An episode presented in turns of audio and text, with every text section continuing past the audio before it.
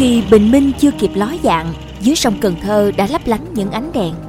Đó là lúc chợ nổi thức giấc họp chợ. Thông thường 7 giờ sáng chợ mới đông đúc, nhưng những ngày gần Tết, chợ họp sớm hơn vì lượng hàng hóa tăng lên gấp 5 lần. Thường hồ hối hả dựng mấy cây bẹo hàng. Chỉ có chợ nổi mới độc quyền cây bẹo. Bẹo treo cái gì thì ghe bán thứ đó. Tết này, bẹo treo nhiều nhất là dưa hấu, bắp cải, củ hành.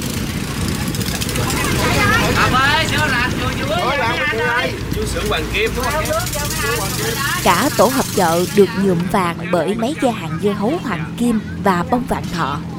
Dừa tươi, củ cải, bí đỏ, khoai lang cũng tấp nập sang ghe để trở về vùng sâu bán phiên chợ cuối năm. Năm nay, một ký cam sành buổi sáng có giá 15.000 đồng, đến giữa trưa lại lên 25.000 đồng và chiều chỉ còn 10.000 đồng. Nhưng nhìn chung, nông dân trúng chợ ăn Tết khỏe rè. Thương lái cũng hối hả mong bán hết hàng để về nhà trang hoàng đón Tết. Bà Huỳnh Thị Loan, thương hộ chợ nổi Cái răng cho biết. Thì từ khoảng cỡ à, à, 3 ngày cuối, tức là 2, à, 26, 27, 28 là rất đông. Ừ. Ở đầu ngày 30 thì nó ít lại, tại gì đó là giao thừa rồi. Nhưng mà ở đây vẫn bán luôn cả ngày 30 à, thí dụ ở đây thì dưa hấu nè rồi các loại bông hoa bông hoa người ta trong vườn người ta chở ra đó nhiều lắm. Ừ, rồi à, những người, người trong vườn người ta chở ra rồi mấy cái lái à, lớn á người ta sẽ cho vào những cái ghe to để người ta chở cho dùng dứa người ta bán lại. Đầu tới à, tết là bắt đầu à, mùng 2, mùng 3 lấy lên là đồng lắm luôn. Ừ, người ta, người ta đây chơi xuống đây đông ngạt xong luôn. Chợ nổi Cái Răng là chợ đầu mối nông sản, có gần 300 tàu ghe neo để mua bán sỉ và lẻ, với lương đầu ra đạt 2.000 tấn mỗi tháng. Mỗi buổi sáng có trên 200 lượt tàu du lịch đưa đón khách tham quan, đạt doanh thu trung bình 3 tỷ mỗi ngày, tương đương với 1.000 tỷ mỗi năm. Anh Nguyễn Thanh Tâm, du khách đến từ thành phố Hồ Chí Minh cho biết, muốn thấy Tết đến sớm thì đi chợ nổi là biết ngay lên trên trên cái sông này thì mình nhìn rõ cái Tết lắm, tại vì mỗi ngày người ta không có trang trí nhiều. Mà Tết thì người ta sẽ trang trí rất là lộng lẫy, nhất là những cái tàu lớn này nè.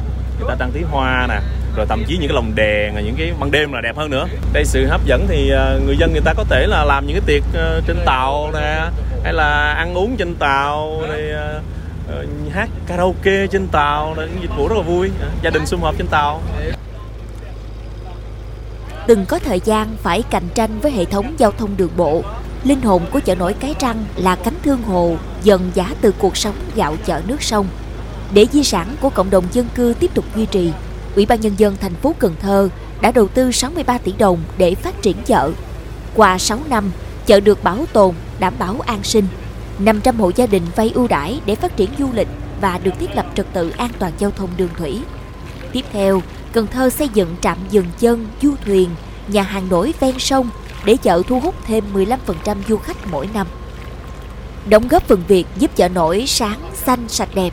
Tháng 5 năm 2022, Trung tâm hỗ trợ phát triển xanh Green Hub đã thí điểm dự án vì sông Mekong không rác tại chợ. Qua hơn một năm, dự án đã giúp thương hồ hình thành ý thức phân loại rác ngay tại bè kết nối các vựa nông sản với các trang trại chăn nuôi để tiêu thụ lượng lớn phụ phẩm nông nghiệp làm thức ăn cho gia súc. Đồng thời kết nối với các nhóm từ thiện, nhận rau củ hư hỏng nhẹ từ các ghe thương hồ, phục vụ cho bếp ăn không đồng trên địa bàn thành phố. Bà Đinh Thu Hằng, quản lý dự án vì sông Mekong không rác, Trung tâm hỗ trợ phát triển xanh cho biết. Tính đến tháng 5 năm 2023, các mô hình thí điểm của dự án tại chợ nổi Cái Răng đã thu gom được gần 309 tấn rác, bao gồm rác hữu cơ này, rác tái chế và các loại rác khác nữa. Đáng lưu ý ở đây là có tới 292 tấn rác, chiếm khoảng 95% trong tổng lượng rác thu gom được sử dụng để làm đầu vào cho các chuỗi hoạt động khác của con người như là cho chăn nuôi hay là cho tái chế. Đối với chuyển biến về nhận thức của các thương hồ từ một khu vực mà toàn bộ rác thải tại các bè sống cố định và các ghe, các vựa nông sản đều chủ yếu đổ thẳng xuống sông. Tới nay rác tại các hộ gia đình đã được tập kết này, phụ phẩm nông sản từ các vựa đã được thu gom riêng để cho việc chăn nuôi. Đó là những chuyển biến hết sức tích cực từ các thương hồ. Thương hồ là linh hồn của chợ nổi.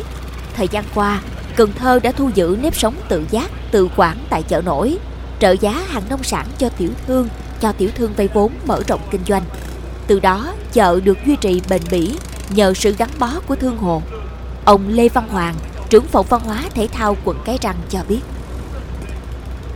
À, đến thời điểm này thì chợ nổi Cái Răng à, có một cái sự thay đổi cơ bản, à, đặc biệt là về hình ảnh, về thông tin, về cách ứng xử của người dân tại chợ nổi đối với khách du lịch và đặc biệt hơn đó là tạo điều kiện cho các hộ tiểu thương mua bán Ờ, tạo kế sinh nhai cho người dân tại chợ nổi Cái Răng này.